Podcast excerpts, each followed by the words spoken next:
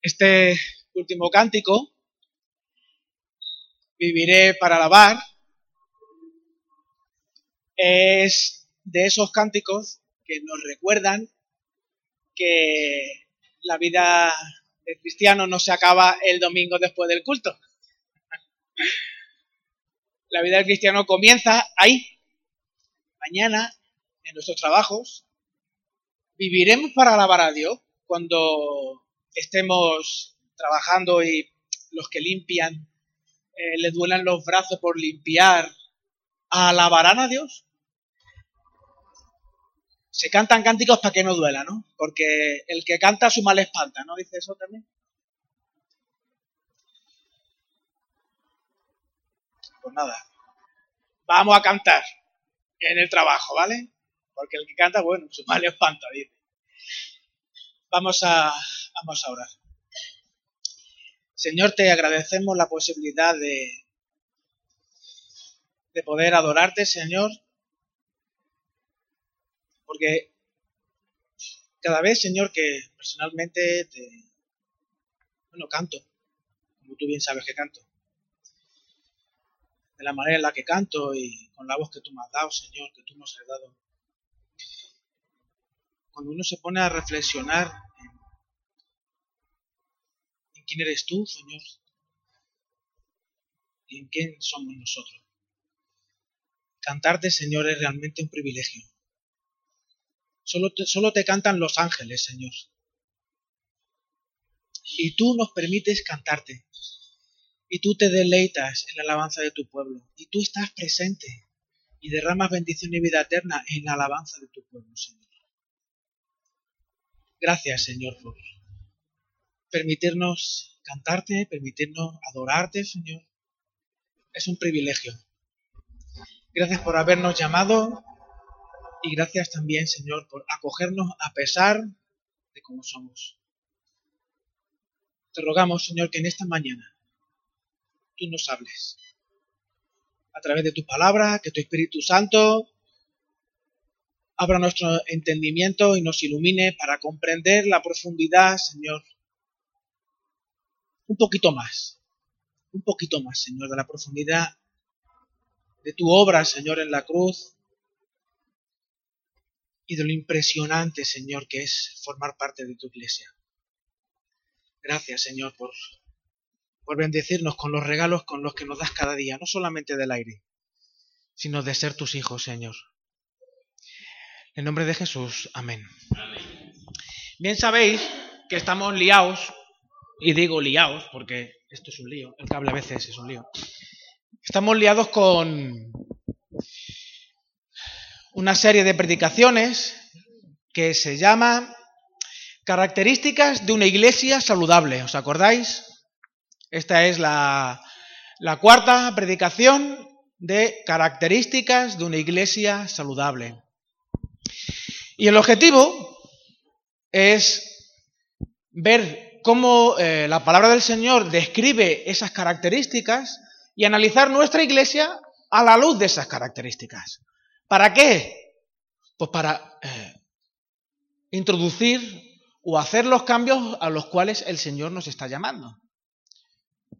¿De acuerdo? Hay eh, una frase de un libro de John Stott que se llama Creer es también pensar. Y quiero pedir perdón porque la última vez que prediqué hice una inexactitud. Hablé de algo, enseñé de algo que no era, no incorrecto, pero sí no era exacto. Y estuve haciendo una ilustración acerca de una verdad universal en la que todo ser vivo, cuando está vivo y se alimenta, no sé si os acordaréis, cuando está vivo y se alimenta, crece. Y eso es una realidad en la iglesia. La iglesia es descrita por la palabra como un organismo vivo. Es el cuerpo de Cristo. Y el cuerpo de Cristo no está muerto. Cristo no está muerto. Si Cristo no está muerto, su cuerpo no lo está. Por tanto, la iglesia no está muerta, es un organismo vivo. Veis la relación, ¿verdad? No es algo difícil de comprender. ¿Sí? ¿Se entiende? Ok. Y eh, estuve hablando de eh, organismos pequeñitos, de las bacterias, y cómo las bacterias se alimentan de glucosa. Y no, Solamente hay un grupito muy pequeño que se alimentan de glucosa.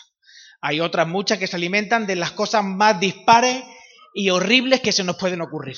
¿De acuerdo? Y esa fue eh, la inexactitud. Las bacterias se alimentan de todo. Pero creo que quedó claro la idea de que hay un principio universal que Dios ha puesto en el universo de que todo ser vivo, cuando se alimenta, crece. Pues siguiendo con este objetivo de las señales de una iglesia saludable, el texto que nos preside, que ya es la cuarta vez que lo leemos, el de Hechos 2, 41 al 47, eh, aquí se pone de manifiesto los pilares sobre el que la iglesia se construye. Es cierto, es cierto, como dice Pedro en el discurso previo a este texto, ¿os acordáis? Que este texto, de Hechos 2.41, está precedido por todo lo que sucedió en Pentecostés. Descendió el Espíritu Santo, que estaba en los doce, los doce, apóstoles, más el resto estaban en el aposento alto, desciende el Espíritu Santo eh, con la señal de fuego en sus cabezas y la glosolalia, el don de lenguas. ¿Os acordáis de todo eso que precede a este texto? Y la predicación de Pedro en la que Pedro pone de forma clara que Jesús es la piedra angular, es el cimiento sobre el cual se establece la iglesia. Jesús es el cimiento sobre el que se establece la iglesia, de eso no cabe la menor duda. En lo que sí se puede entrar un poquito a mm, debate es en los pilares. El cimiento es Jesús, pero ¿cuáles son los pilares que realmente sostienen? Como donde está Emilio, detrás de Emilio hay un pilar, esa estructura de madera que dentro tiene unos hierros que sostienen el techo, hay uno ahí, otro aquí y otro aquí. Esos son los pilares que sostienen el techo de la iglesia. Bien, los pilares de la iglesia. ¿Cuáles son los pilares de la iglesia según el Nuevo Testamento? Los pilares se definen con la palabra, que es la doctrina de los apóstoles, perseverancia en la comunión, los símbolos que son Santa Cena y bautismo, y la adoración, que era oración y la reunión en el templo. Esos son los pilares de la iglesia. La consecuencia de esto, la consecuencia de que estos pilares estén firmes y evidentes en la iglesia. Fácil. Hechos 2, estoy en romano. y el Señor Y el Señor añadía cada día a la iglesia los que habían de ser salvos. No paro de darle vueltas a esto porque durante mucho tiempo, durante mucho tiempo, la iglesia, nuestra iglesia y otras iglesias han hecho cultos de evangelización.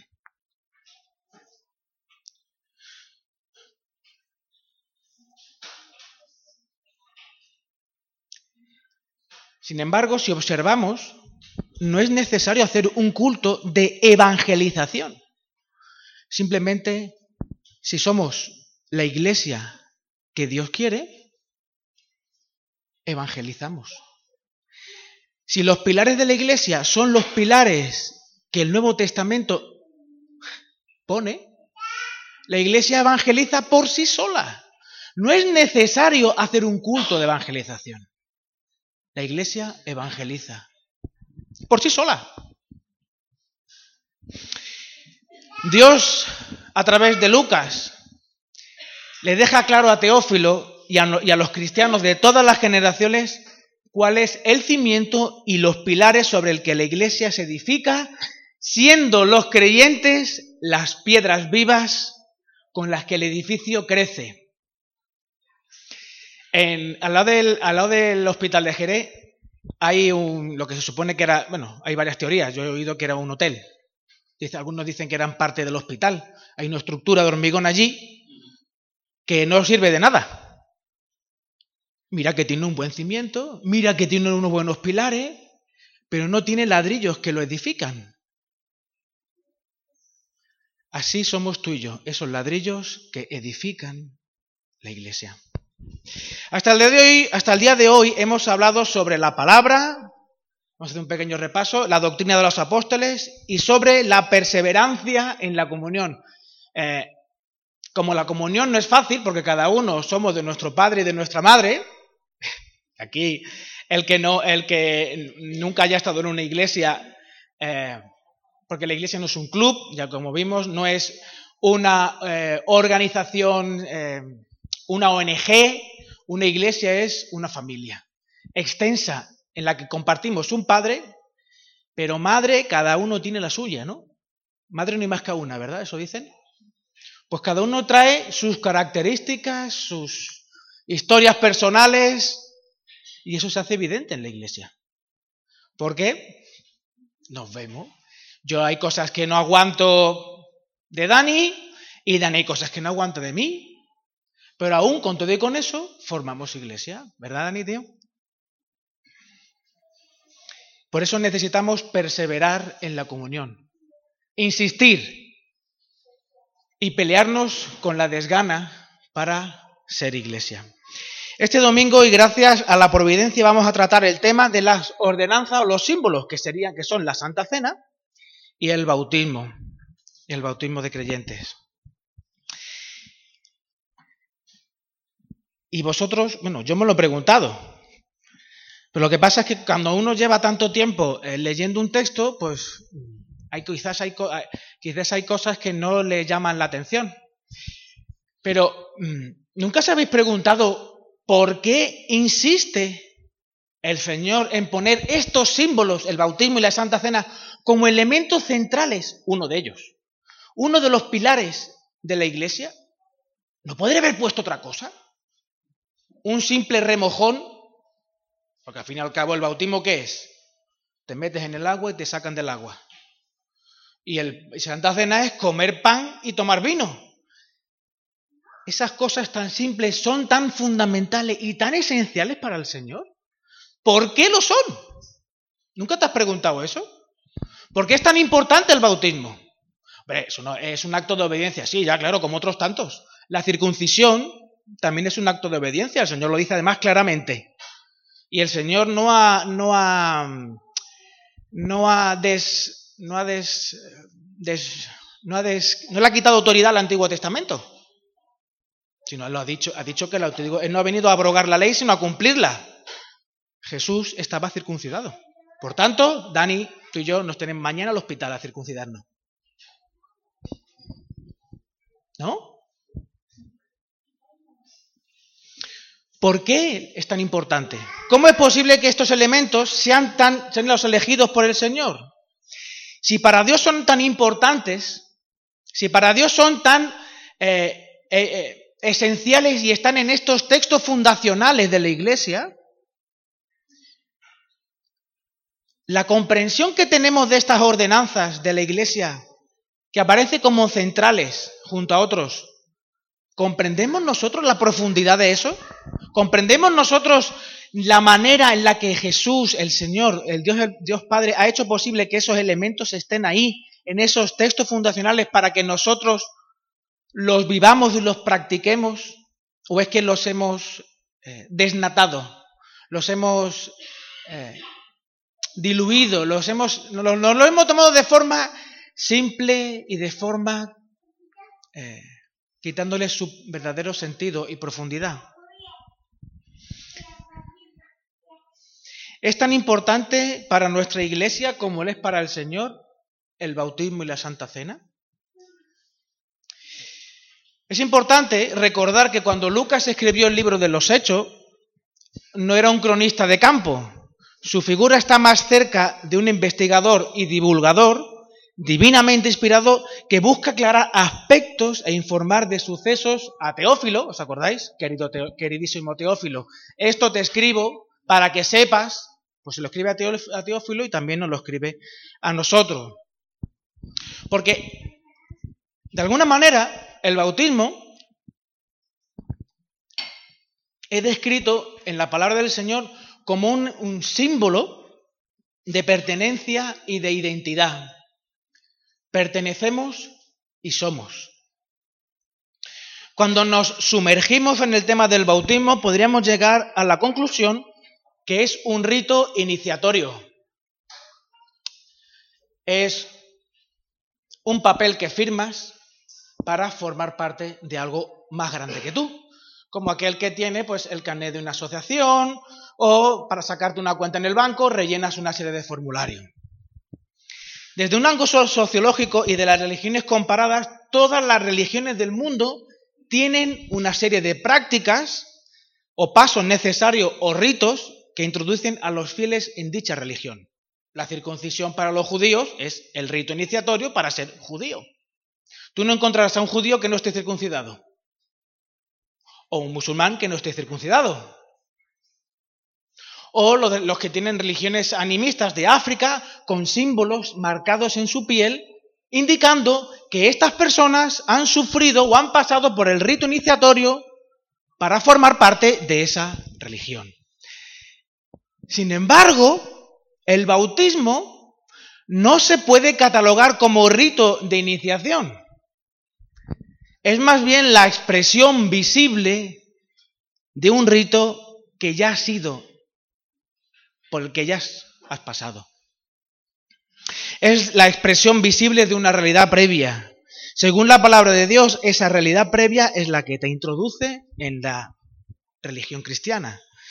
Romanos 10, 17. ¿Os acordáis de lo que dice esto? Así que la fe es por el oír y el oír por la palabra de Dios. Y el bautismo es el acto con el que se hace visible lo que previamente ha sido una realidad invisible. Bueno, Rubén, esta puede ser una buena argumentación. Pero si lees atentamente el texto de Hechos, lo que dice es que el bautismo fue la herramienta, el rito con el cual los nuevos creyentes fueron incluidos a la iglesia, ¿no? Así que los que recibieron su palabra fueron bautizados y se añadieron aquel día como tres mil personas a la iglesia. Se añadieron, no otra cosa. Pensando en esto, para, no perder para no perder la perspectiva, un niño que nace en España, ¿en qué momento es español? Cuando le sacas el DNI, desde que nace, ¿no? ¿Y entonces el DNI para qué sirve? Es un documento que certifica que tú eres español, nacido en no sé dónde, con padre y madre tal, un número tal. Pero tú no eres español a raíz de tener el DNI, tú eres español previamente. ¿Verdad?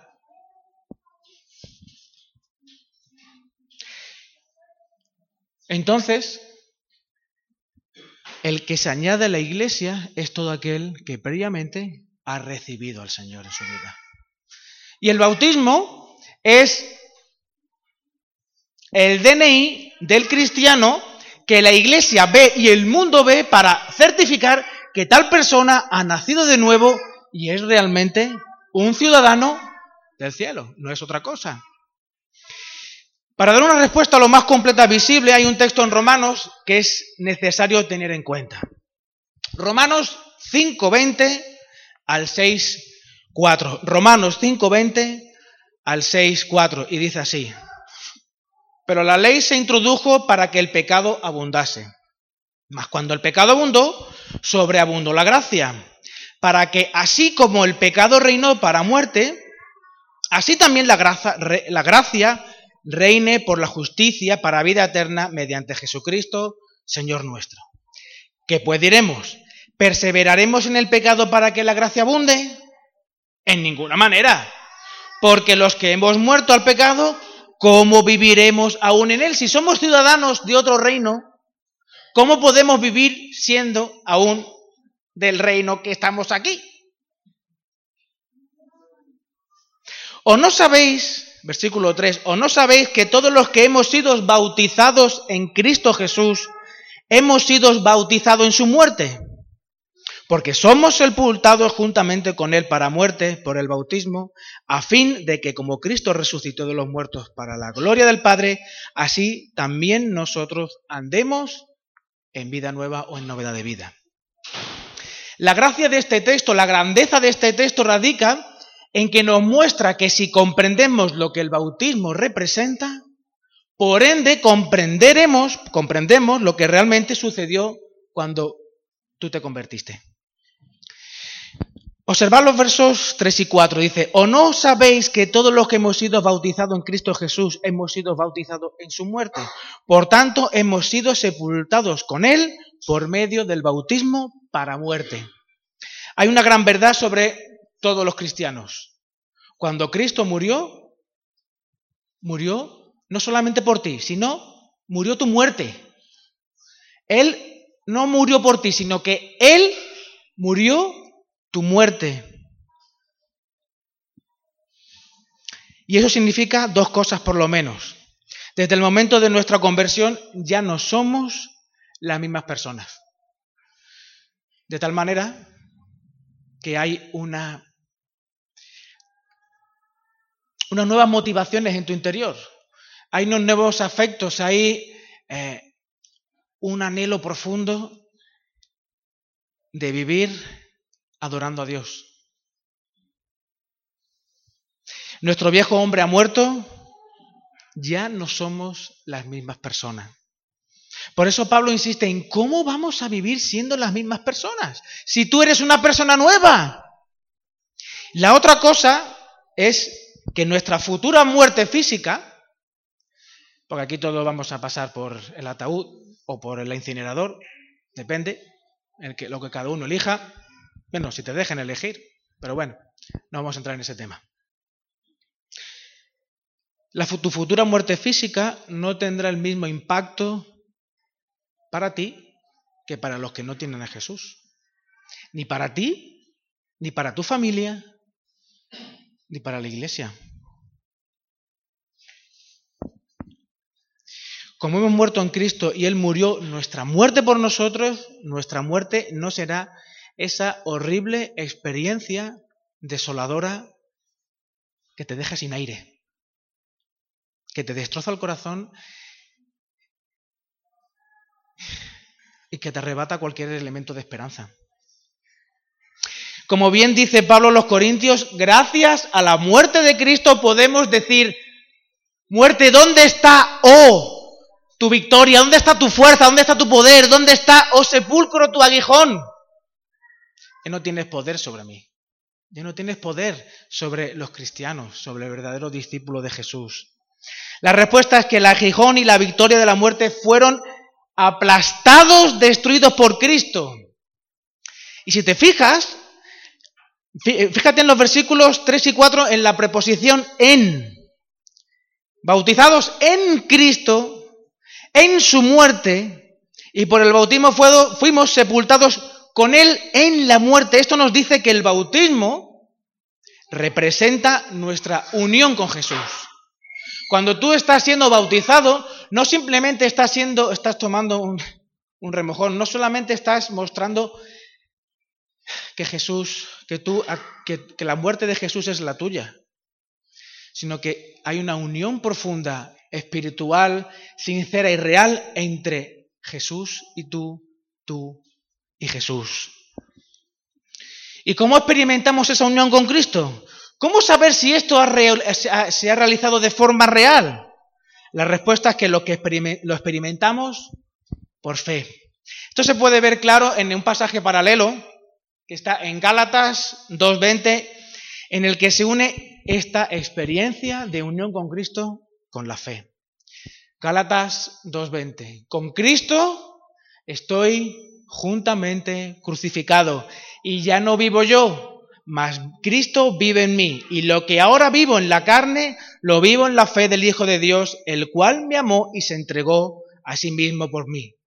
En otras palabras, el yo que murió era el yo rebelde, el yo que desea oponerse a todo, que desea ir matando a toda aquella persona que te hace daño o hace daño a tu familia?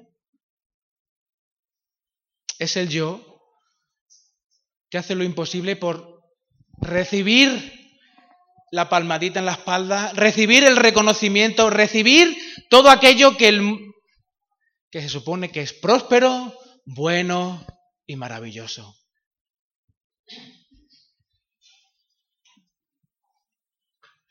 El yo que vive ahora es el yo de la fe. El, la vida que ahora vivo, la vivo por fe en el Hijo de Dios. Y el fundamento de todo es nuestra unión con Cristo. Cristo vive en mí y yo vivo en Él, en una unión espiritual profunda con Él. Su muerte es mi muerte y su vida es mi vida. Su muerte es mi muerte y su vida es mi vida. Por eso, un día resucitaremos. Por eso un día resucitaremos. Así que cuando Romanos 6, 3 y 4 dice que somos bautizados en Cristo y en su muerte, podemos comprender que el bautismo expresa nuestra unión con Cristo. El bautismo representa la muerte que experimentamos cuando estamos unidos, a Cristo. Y es por eso que somos sumergidos en un entierro simbólico, pero nos quedamos ahí. Porque si eh, la persona que nos bautiza nos mantuviera ahí abajo, se justificaría la frase de ¿para qué nos ha salvado el Señor? Para vida eterna. Entonces, ¿te has convertido? Sí, te bautizo y del tirón a la vida eterna. ¿No?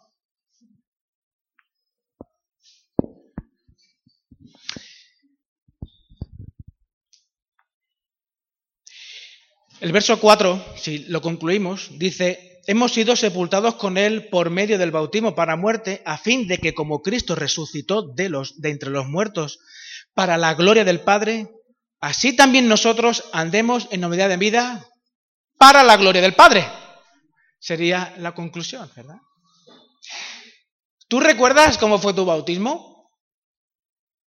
Yo también. También lo recuerdo. El bautismo,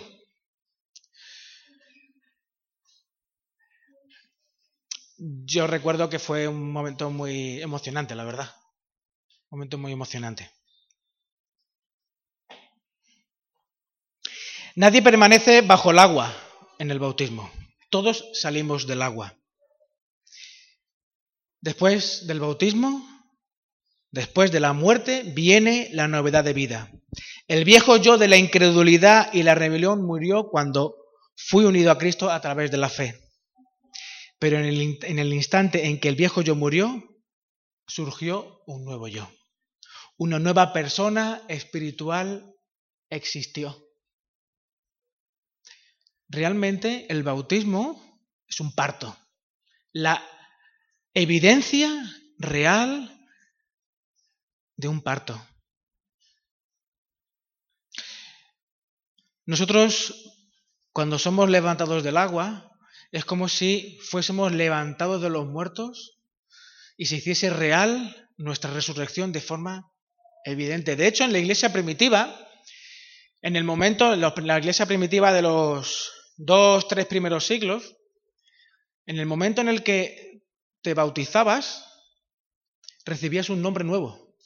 Te ponían un nuevo nombre. Porque entraba Rubén y salía Francisco. Venga, que no sé qué nombre ponerme. Ahora no lo he pensado. Entra Tomás y sale Santiago. Entra Rosa y sale Petunia. Y así podemos ir. Molaría eso, ¿no? Ponerlo en la iglesia otra vez aquí. Eh, porque, en, África, en África existen dos nombres, el nombre de casa y el nombre, eh, y el nombre legal. En tu casa tú tenías un nombre, de hecho uno, a uno le llamaban eh, futuro. Tenía otro nombre, pero ese chavalito le llamaban futuro porque era el futuro de su abuela. De hecho era, era el primogénito es una cuestión cultural, era el primogénito y el primogénito se lo entregaban a la abuela para que fuese su seguridad social y pudiese cuidar de ella hasta el día de su muerte. Era el futuro de la abuela. Por eso en casa le decían futuro, aunque luego se llamaba Juan Felipe Reyes Domínguez. ¿De acuerdo? No es algo tan raro. Futuro a mí molaría. Bueno, futuro, mola el nombre de futuro, ¿no? Futuro. En Colosenses 2.12 Pablo muestra esta verdad de forma muy hermosa. Sepultados con Él en el bautismo, en el cual fuisteis también resucitados con Él mediante la fe en el poder de Dios que le levantó de los muertos. Fíjate, somos resucitados con Cristo. Y Romanos 6.4 dice que caminamos en novedad de vida. Colosenses 2.12 explica lo que Romanos 6.4 deja implícito. Que el bautismo expresa nuestra fe en la acción de Dios quien resucitó a Jesús de muertos, de entre los muertos, afirmando de forma abierta que yo voy a resucitar. El bautismo no es un remojón. El bautismo es impresionante. El bautismo es una declaración de fe en que mostramos que creemos que Jesús vive y reina hoy a la diestra de Dios Padre en los cielos, donde vendrá otra vez en poder y gloria. Y esa fe en la acción de Dios, la gloria de Dios, como Pablo le llama, es la forma en que compartimos la novedad de vida que Cristo tiene en sí mismo. El que tiene vida, que es Cristo, por nuestra unión con Él, comparte su vida con nosotros, porque en el bautismo compartimos su muerte y compartimos su resurrección y su vida. De hecho, la novedad de vida es la vida de fe en la gloria y acción de Dios. Con Cristo he sido juntamente crucificado. Y ya no vivo yo. El que vive es Jesús. Y la vida que ahora vivo en la carne, la vivo por la fe en el Hijo de Dios. Pedazo de declaración. Es una declaración altamente, entenderme, flipante en el sentido de, en un aspecto triunfalista. No sé si, eh, espero explicarme. Cuando tú te levantas los lunes por la mañana,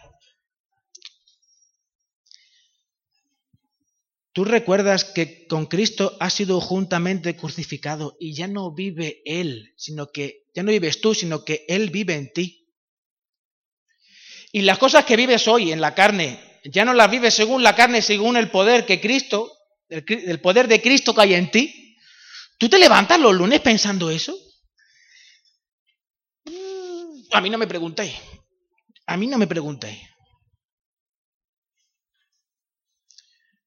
El mismo Pablo fue el que dijo, lo que quiero, a ver, no, lo que no quiero hacer, eso hago.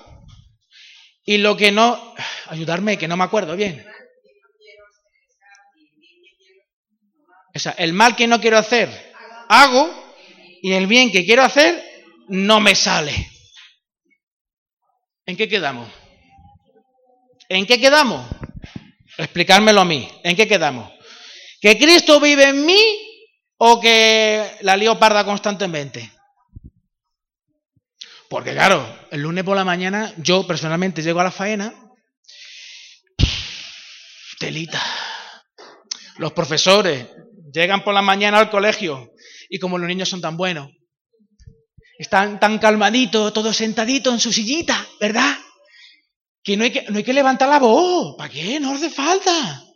No hay que dar, bueno, iba a decir darle un coscorrón, ¿no? Un niño no se le da un coscorrón, si no te, bueno, te puede entrar, te puede pasar de todo. Bueno, omitamos eso y Lalo en la tienda, viniendo esos clientes tan amables que vienen y charlan pero no compran nada y te impiden ordenar la tienda y, hacer los, los, los pedidos que tienes que hacer. Con Cristo he sido juntamente crucificado y ya no soy yo el que vive y la vida que ahora vivo en la carne, ah, lo que vivo ahora lo que vivo ahora, lo vivo por fe en el Hijo de Dios. Lo vivimos como Abraham vivió cuando salió de Ur. ¿A dónde vas, Abraham? Ni idea. El GPS, Dios, ¿a dónde te lleva? Para allá. En resumidas cuentas, ¿eh?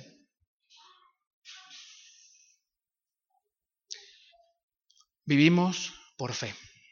confiando en que nuestro amor es tan pequeñito y limitado, nuestra adoración es tan sencillita y e incapaz, pero sabiendo que el poder que hizo resucitar a Jesús, que simbólicamente, testimonialmente, mostramos en el bautismo cada día, cada hora, cada minuto, en la que incluso cuando tú mismo dudas de si realmente, realmente estoy haciendo las cosas bien, aún en ese momento, el poder del Hijo de Dios que lo levantó de los muertos se hace efectivo en ti. Porque mío eres y nadie te arrebatará de mi mano, dice el Señor. La novedad de vida es la vida donde se confía diariamente en la acción de Dios. En la gloria de Dios es la vida de un ciudadano del cielo, es la vida de un pecador que ha resucitado gracias a su unión con Cristo en el bautismo, que, en el bautismo muestra el testimonio público de una verdad invisible y real en su interior. Podríamos seguir dos horas más. Sí, verdad. Porque claro, si hablamos de bautismo y Santa Cena, sí o sí hay que hablar de la membresía de la iglesia. Porque crees, te bautizas como evidencia de lo anterior, formas parte de la iglesia. Bautismo, membresía y santa cena son un cordón de tres dobleces que difícilmente se puede romper. De eso hablaremos más la semana, las próximas, las próximas semanas. Pero es evidente que una iglesia saludable entiende claramente que su comprensión del bautismo muestra su unión con Cristo. No solamente es un acto de obediencia, no solamente es un requisito en el currículum de todo buen cristiano, sino que realmente es una convicción profunda de que tú estás mostrando una realidad no solamente íntima, sino invisible de tu unión con Cristo de su muerte por tu lugar y su resurrección que se hace efectiva en ti. Para una novedad de vida en la que la muerte del viejo hombre es progresiva, ¿os acordáis? Estamos en terapia ocupacional. Yo no soy mejor que mañana, pero sí soy mejor que ayer. Cada vez la evidencia de Cristo, el carácter de Cristo se hace más visible en mí. ¿Alguna vez te has preguntado para qué Dios te ha otorgado los dones? ¿Por qué Dios te da dones? ¿Porque es generoso? Podría no dártelos y darte otra cosa. Una hipoteca pagada, ¿verdad, Miriam? Concedida y pagada ya, estaría, molaría eso. Hombre, te convierte y la hipoteca pagada, colega. Qué subidón. O un coche nuevo, rosa. ¿Verdad? Por ejemplo, no sé, luego ya hablamos de eso. A ver, a ver qué eso, yo qué sé, podríamos hablar, ¿no? Podemos, molaría ciertas cosas, pero no. Dios, en su soberanía, te da dones. Dones. Que aparece en la palabra una serie de, los enumera de una determinada manera, ¿no? ¿Para qué te ha otorgado Dios los dones? Pues bueno, a mí me enseñaron en la escuelita que el Señor nos da dones para la edificación del cuerpo de Cristo. Eso sería la respuesta bíblicamente correcta. ¿No? Pero ¿eso qué significa? Nos ha dado dones para la edificación del cuerpo de Cristo, muy bien. Pero ¿eso qué significa? ¿Cómo se hace carne? ¿Cómo se hace real eso? ¿Cómo se hace vivo? vivo? ¿Cómo se hace evidente eso? Cuando se habla del bautismo, no se puede obviar que el bautismo y la membresía van de la mano de ser iglesia.